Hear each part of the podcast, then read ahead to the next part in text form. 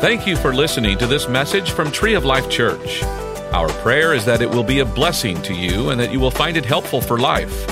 So open up your heart to receive God's word for you. Good morning, everybody. How you doing today? Good. Hey, don't you love that video? I uh, we've been showing it for the past four weeks of this sermon series, and just in hopes maybe if somebody wasn't here, they could catch it. But I love that it illustrates the power of one person and one light and what you can do to influence an entire community.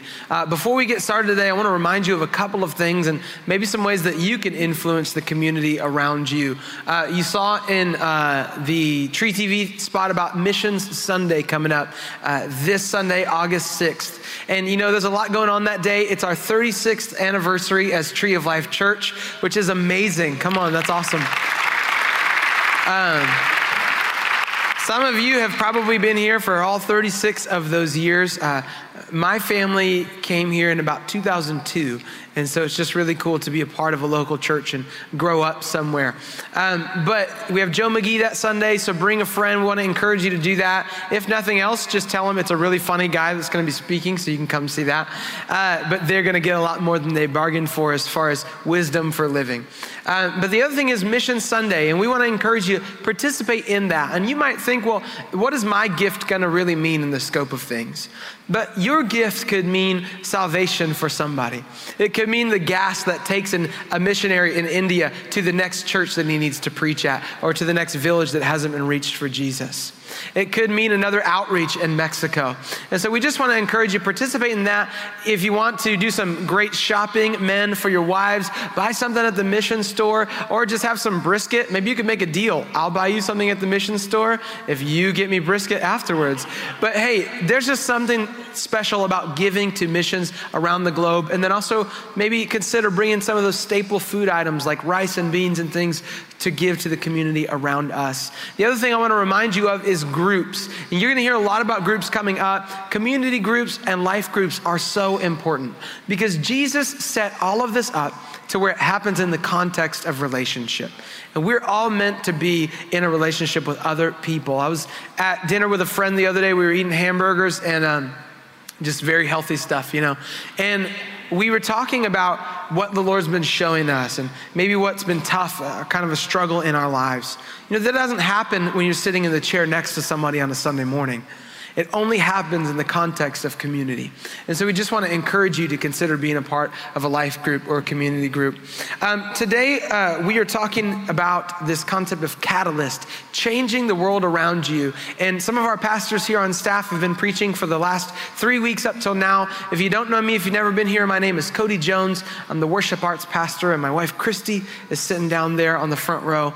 And uh, we've been, uh, I think you've been here for four or five years now uh, here at Tree. I think it's five. And I, like I said, I've been here since I was about 11 years old. And so just so thankful to be a part of this church. Um, so during this series, we've been talking about how we can reach out to the world around us. And today I want to talk to you about this concept of the accent of the kingdom. And I don't know, maybe you're somebody with a really strong accent. Maybe you're from one of those areas of Texas where a lot of my family is from. I feel like in South Texas, our accent isn't all that thick usually, but there are some areas of Texas, I'm not pointing them out, but it's like east, west, and north, I think, is all of them, besides us, uh, that have a weird accent. Maybe somebody's made fun of you for your accent before. Maybe you're from out of state.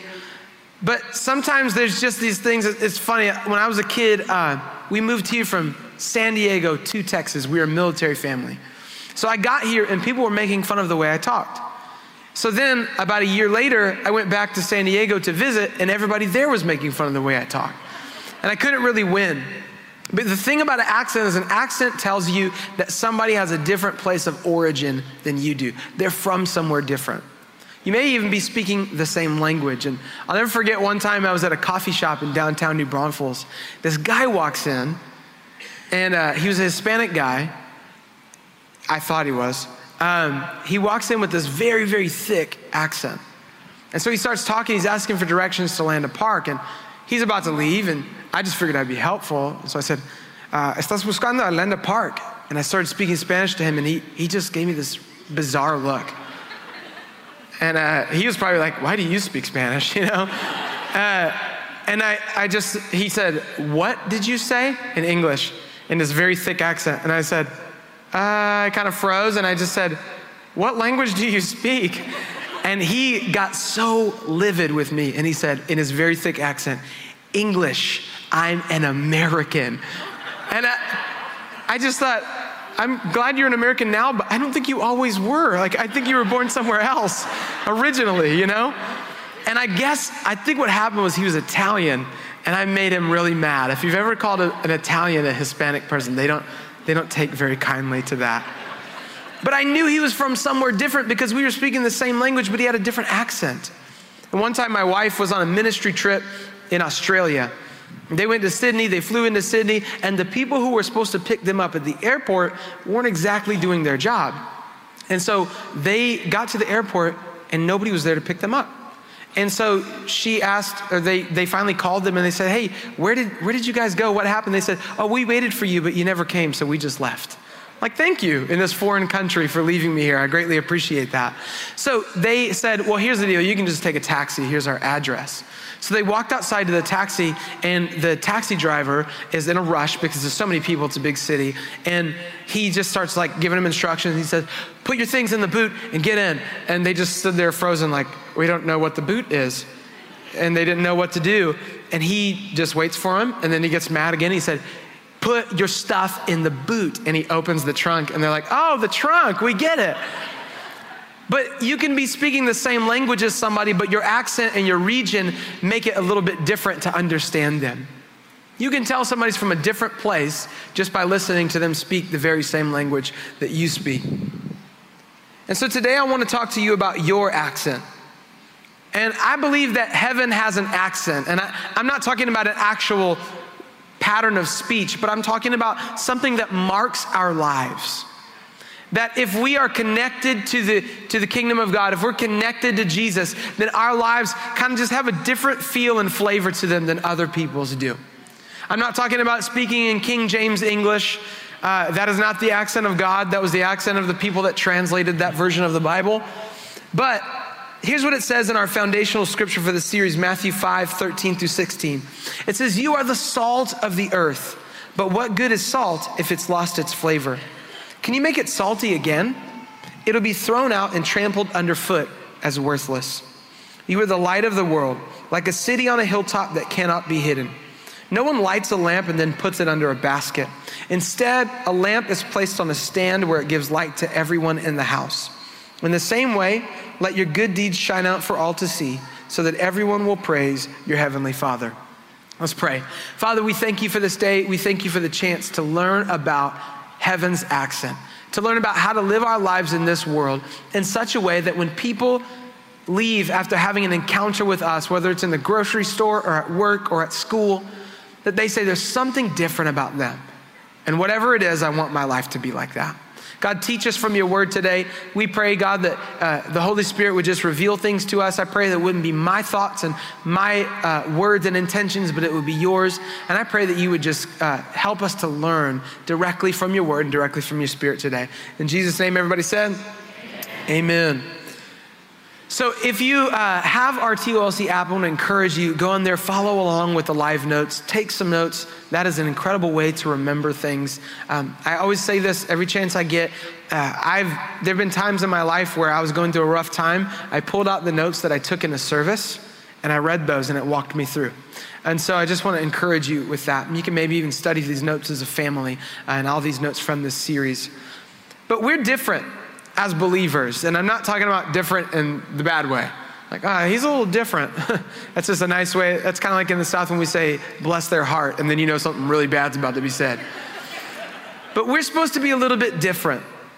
And I want to talk about in what ways we're supposed to be different today. And I just want to encourage you with this that as you look at these things, don't let this be like a, oh man, I need to be more like this, but let it be more of a, how can I grow in these areas? Because we all have work to do in every single one of these areas. And, you know, as believers, we are supposed to be different. It's not supposed to be just that we have a fish bumper sticker on our car or a K-Love bumper sticker on our car or anything like that. Because listen, if you're rude to people in traffic, the sticker doesn't mean a thing. And so, our lives are supposed to be just a little bit different. So let's talk about this really quick. What does the accent of God's kingdom really look like? And again, you may not find this exact terminology in scripture, but I believe this is just a way of saying what should define and mark the life of a believer so that when people see us, they know, wow, just there's something special about that person. Number one, walking in light. Walking in light defines the life of a believer.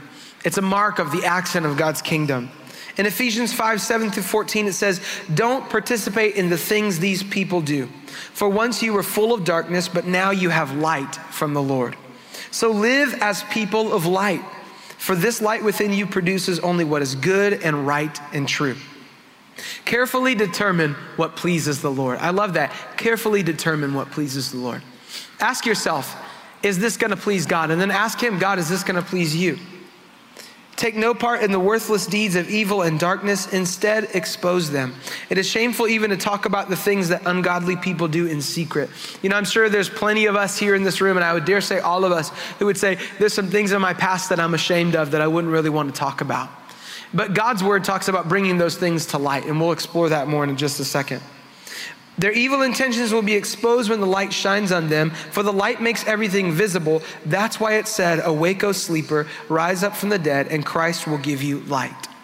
So be careful to live in a way that really, truly honors God. Not doing good things to make yourself look good, but doing good things to point people to Jesus. Matthew 5 16 actually says, In the same way, let your good deeds shine out for all to see, so that everyone will praise your heavenly Father. And I love this. As believers, we don't cover up the bad parts of our lives. We give those things to God so He can restore them and use them to lead more people to Him. And here's what's so cool is the parts that you're ashamed of and you don't want to bring to light. God says, if you'll bring them to light, number one, I'll settle it for you. I'll take care of it. I can forgive you of anything, and I can help you learn to walk in freedom. And then number two, God actually says, I would love to turn those around. And the thing that you thought disqualified you from my grace could actually be the thing that leads many more people to my grace as you share your story with the people around you. And so, really, God's calling us to live in the light and live exposed. Not so that people can see how amazing we are, but so that people can say, you know what, I can see God's grace at work because that's not a perfect person, but that's a person that God has done so much with. That's our goal is to live in light. We aren't here to highlight our good works, but we're here to highlight a gracious God who loves people. And some people will tell you that you shouldn't do good deeds in public. And some people will tell you you shouldn't pray in public. I've heard this within the past few years. It's kind of interesting. They'll actually use what Jesus said about not praying in public and not doing certain things in public. But what happens is they're actually misunderstanding who Jesus was talking to. Because when Jesus talked about praying on your own by yourself, and when Jesus talked about um, not doing certain good deeds in public, Jesus was not talking to just your average Joe. Jesus was talking to religious leaders of the day. And these people were um, actually praying in public or giving offerings in public and making a show of it and making a scene of it so that people would acknowledge them, how awesome they were, and really praise them instead of praising God. But Matthew 5 16 is telling us that we are to do good deeds in the light, in public, for everybody to see, but it's not so that people will look at us, but so they'll look at God. And so we don't attract attention to ourselves for any other reason than to say, I have this amazing gift called grace that God wants to give to you. So allow your light to shine, live in the light. You're an ambassador, so bring God's kingdom to the earth. My dad was a Marine uh, when I was a kid. Uh, my dad was a Marine Corps drill instructor, uh, which there's funny stories associated with that, uh, but we won't get into those. But one thing that they teach uh, young Marines and young people in the military, if you're uh, military or ex military, you will remember this, is that when you leave somewhere, when you leave whatever base you're on in a foreign country, you represent the United States of America. You are, in effect, an ambassador. And to try to pound that into a 19 year old kid's brain who just has a paycheck and like can go wherever he wants in a foreign country is probably really hard. But they're telling him, look, anything you do, good or bad, represents the United States government. Anything that we do as believers, good or bad, represents God. And our response to other people's good or bad works represents God. And our response to our own failures represents God. That when we respond to our own failures with an attitude of, wow, that's not that big of a deal, then that represents God. But when we respond to our own failures with an attitude of, you know what, I did mess up, but I'm just gonna ask God to forgive me and I'm gonna keep moving in the right direction, then that represents something amazing about who our God is. So, number two, walking in light. I mean, number one, walking in light. Number two, walking in faith. In Matthew 11, 22 through 25, it says, Then Jesus said to the disciples, Have faith in God. I tell you the truth, you can say to this mountain, May you be lifted up and thrown into the sea, and it will happen. But you must really believe it will happen and have no doubt in your heart. I tell you, you can pray for anything, and if you believe that you've received it, it will be yours. But when you are praying, first forgive anyone you are holding a grudge against, so that your Father in heaven will forgive your sins too. Now, that little verse at the end is really powerful.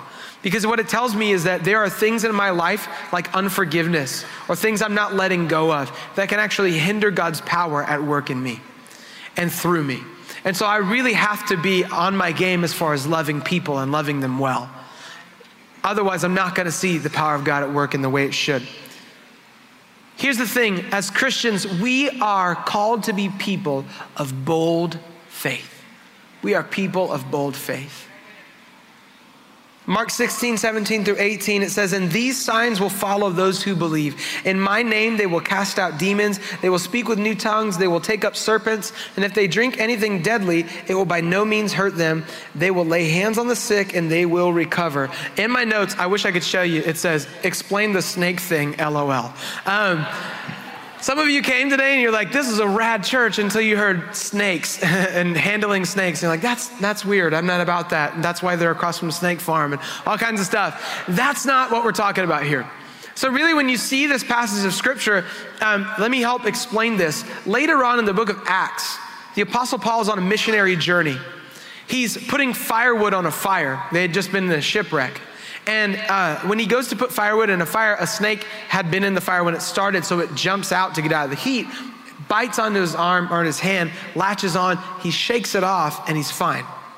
And it was a miraculous sign to the people of that area that this is somebody who walks in the supernatural power of God. It wasn't that he was trying to tame snakes or anything like that. It was, listen, there are things that should kill you, that should destroy you, but here's what we know that the power of God is so much greater and so much stronger than those things.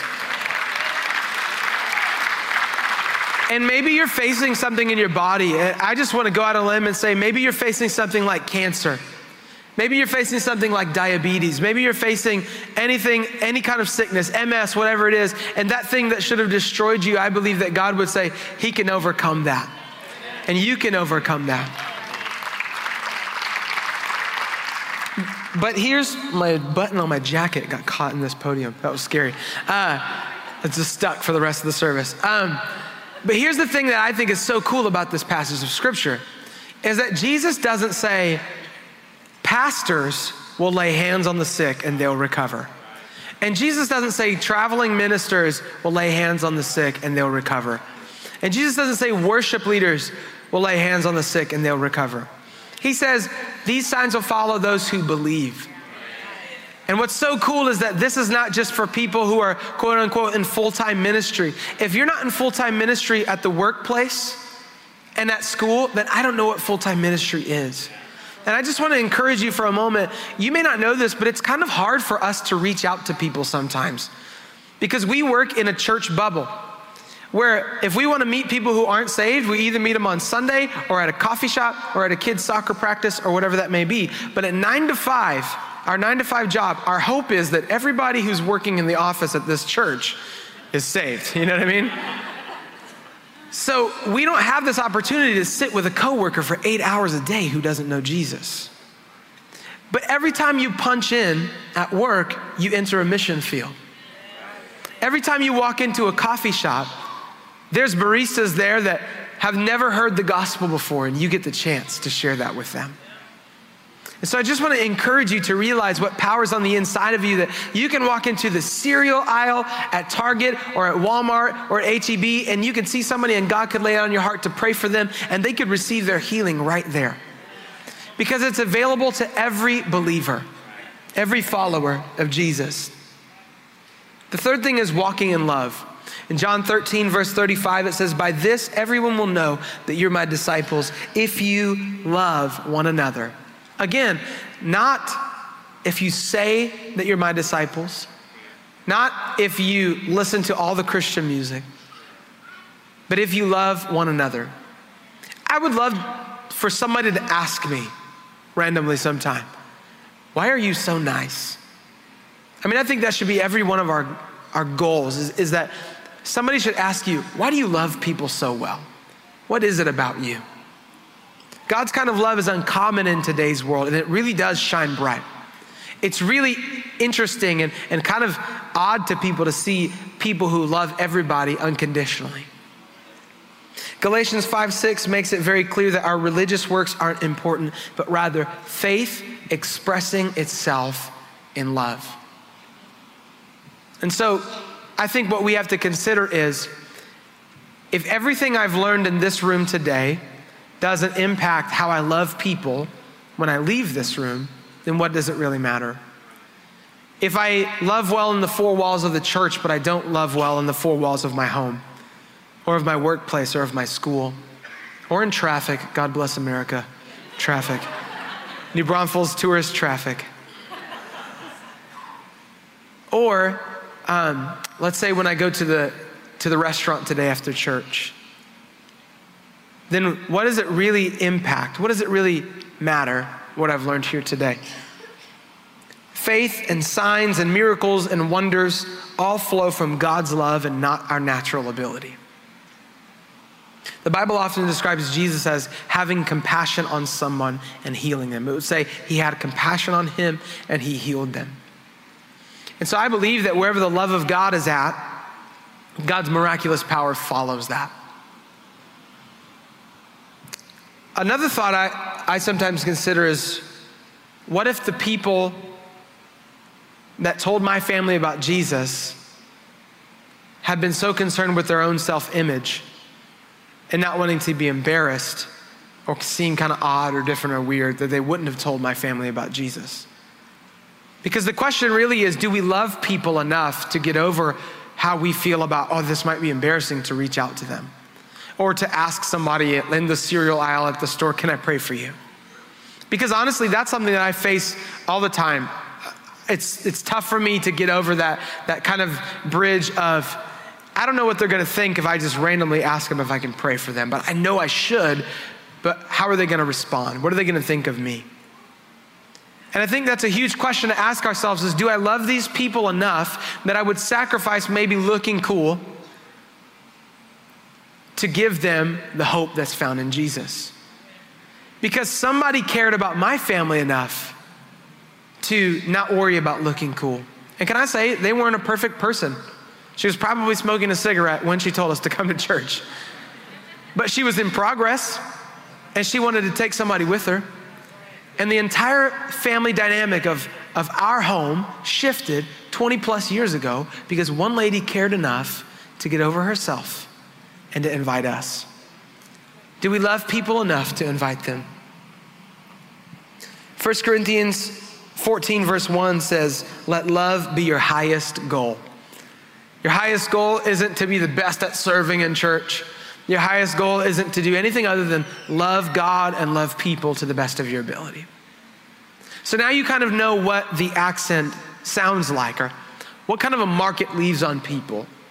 And that's great, but how do you actually then apply it to your life? So I'm gonna give you three things. First three things, what is the accent like? It's walking in light, walking in faith, and walking in love. But the second three things are how you actually apply it. Number one is be a disciple. We must be a follower of Jesus if we want to speak with his accent. And the accent of the kingdom means that we do things the king's way. And that only happens when we're disciples, not just spectators. In Luke 9 23, Jesus said to this crowd, He said, If any of you wants to be my follower, you must give up your own way, take up your cross daily, and follow me. Give up your own way. When God tells you, Hey, you know what? Uh, I, I think, I know you're going somewhere right now, but I think just take a moment and pray for so and so. They may never know you prayed for them, but just while you're driving, pray. Can we just give up our own way and allow Him to work? A friend told me the other day that he said, I, I went a whole day and I just asked the Holy Spirit what he wanted me to do for most of the day. And I, you wouldn't believe the amount of times that I got to help people out and bless them. And you have schedules, and we all have schedules, but I love Pastor Joshua and Pastor, uh, Pastor Joshua and Christina, our student ministries pastors. One thing they do that is so cool is every day they pray, God, give me one person to tell about Jesus. What if we just allowed him to have his way? And being a disciple means that we follow God's lead at all times. And if you weren't here on the 9th of July, Pastor Rob preached an incredible sermon, and he talked about being a follower of Jesus. And I encourage you to go listen to that. But be a disciple, be a follower. Number two, be filled with the Holy Spirit. In Isaiah 61, verse 1, it says, The Spirit of the sovereign Lord is upon me, for the Lord has anointed me to bring good news to the poor. He has sent me to comfort the brokenhearted hearted, and to proclaim that captives will be released and prisoners will be free. And some of you might know this story, some of you might not, but Jesus actually, um, he opened this scroll. It was a prophecy from the prophet Isaiah, hundreds of years before his birth. And he went to his hometown, goes into the synagogue, which would be kind of like their version of a local church, opens the scroll, reads this passage, and he says in his hometown, Today, this scripture is fulfilled in your very midst. He's saying, I'm the fulfillment of this prophecy. And it's a powerful, moving thing, but I always kind of wondered for myself, well, then, could this scripture apply to me? And I was at this conference one time. It was at the AT&T Center. It was a really big conference, and uh, the band Delirious is leading worship. And there's these guys at the front, and they're worshiping really passionately. And it wasn't for show. It was just like they really were excited about Jesus. And um, the guy stops, the worship leader, and he says, "Hey, you guys, I just want to read this over you." And he begins to read this scripture, and it clicked in my head then. This is not incredibly specific. The Spirit of the sovereign Lord is upon me because He's anointed me to bring good news to the poor. He has sent me to comfort the brokenhearted, to proclaim that captives will be released and prisoners will be freed. If the Spirit of God lives on the inside of you, then this scripture applies to you. This is every believer's calling is to proclaim that people who are bound up by the junk of this life can be set free. To proclaim that people who are brokenhearted can be comforted this is the mandate of every single believer on planet Earth that we're called to bring hope to a hopeless world. You're called to bring good news, comfort, and freedom to the world around you. And you can only do it by the Holy Spirit's power. You can't have a great enough theological argument to bring that good news to people. All you can do is rely on the Holy Spirit's power. And so in Zechariah 4 6, it says, Not by might nor by power, but by my spirit, says the Lord. That you can't convince people that Jesus is the only way to salvation, that he loves them and that he's good. But you can operate in God's supernatural power through the way that you love them, through the way that you interact with them, through the way that you pray for them. And God can do what you could never do in your own strength.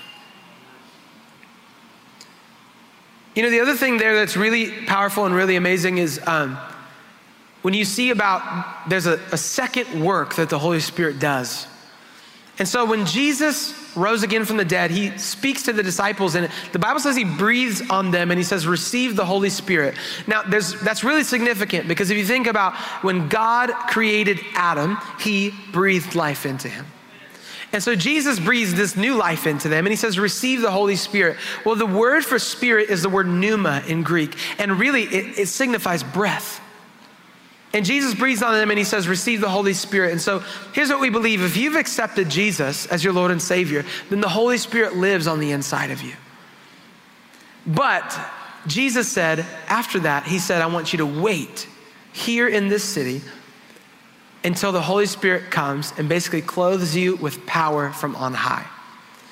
And the powerful thing about this is that you see these two separate works. When you, when you receive Jesus, you receive the Holy Spirit.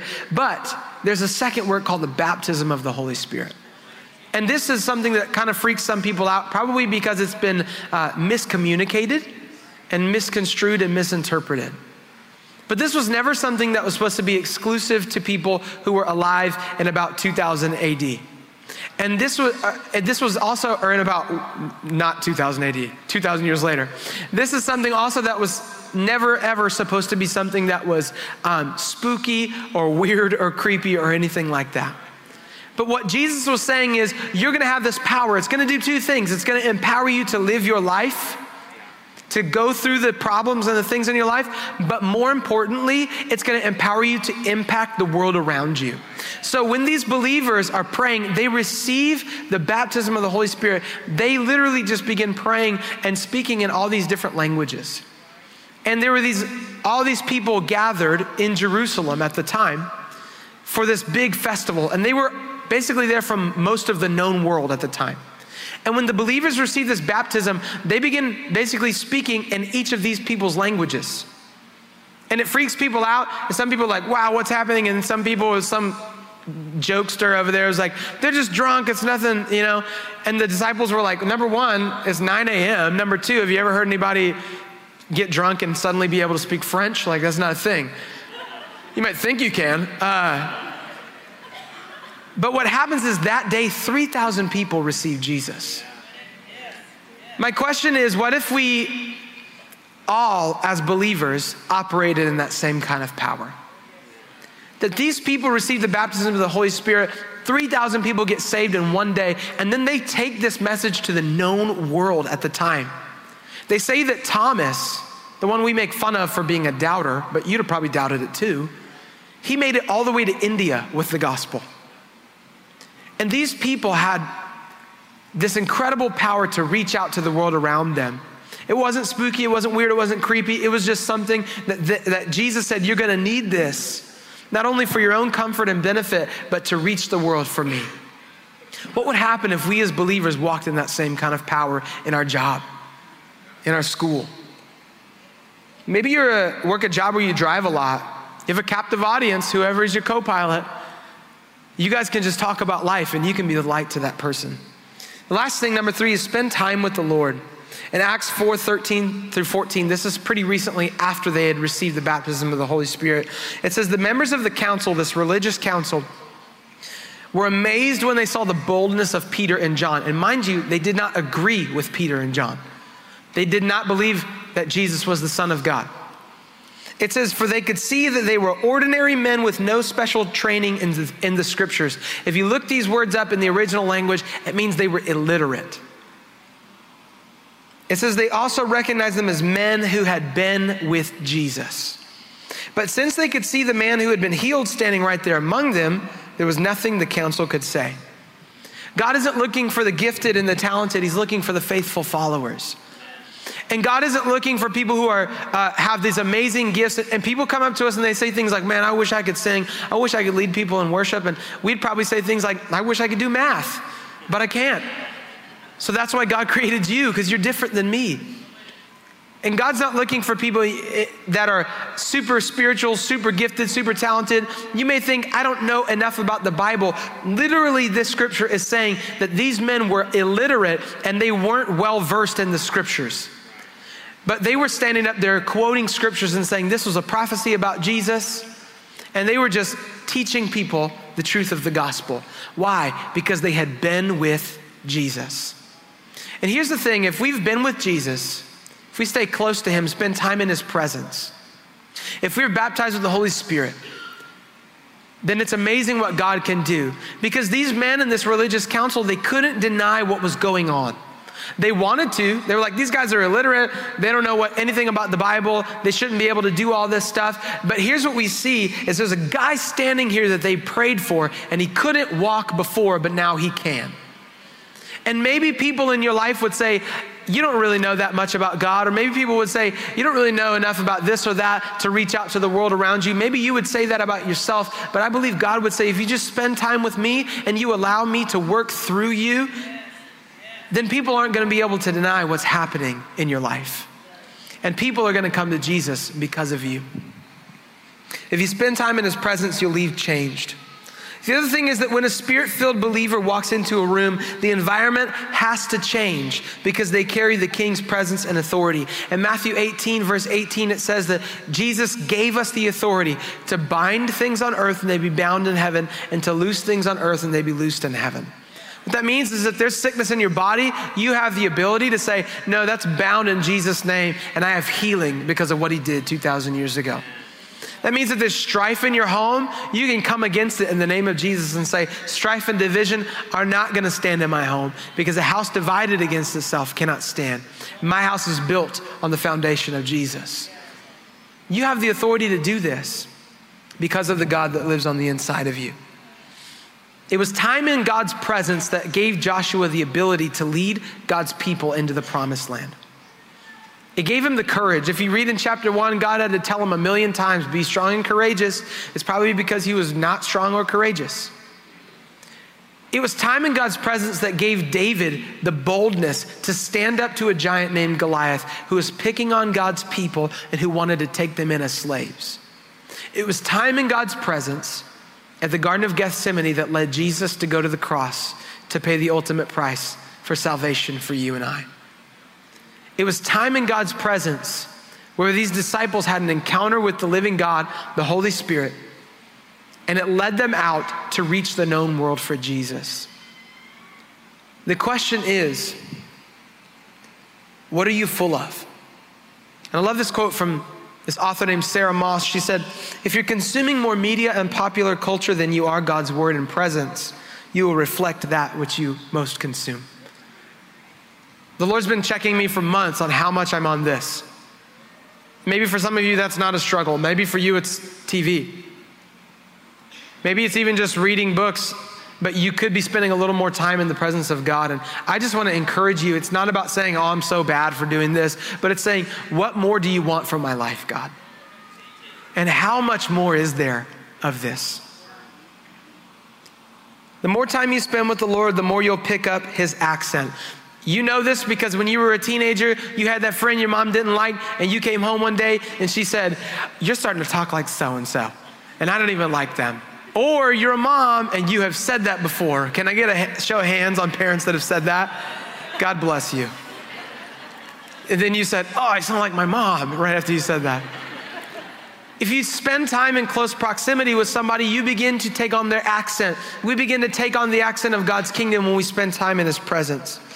So we have to ask ourselves this what does the accent of my life say about the God whom I serve? Let's pray, every head bowed, every eye closed. Maybe you're here today and you heard us talking about this concept. It's a cool concept that the way I live my life can impact the world around me. Fantastic messages week by week. But you would say, I just don't know where to start. I mean, I'd like to be that kind of a person, but I have no clue what that really entails. Well, let me tell you this the starting point is a relationship with Jesus. The starting point is giving your heart to Him, becoming a follower, becoming a disciple. We hope that you enjoyed this message. You can find more messages and information about Tree of Life Church at treeoflifechurch.org. We'd like to invite you to come visit us at 5513 IH 35 South in New Braunfels, Texas, or you can watch us on live stream. Thank you again for listening.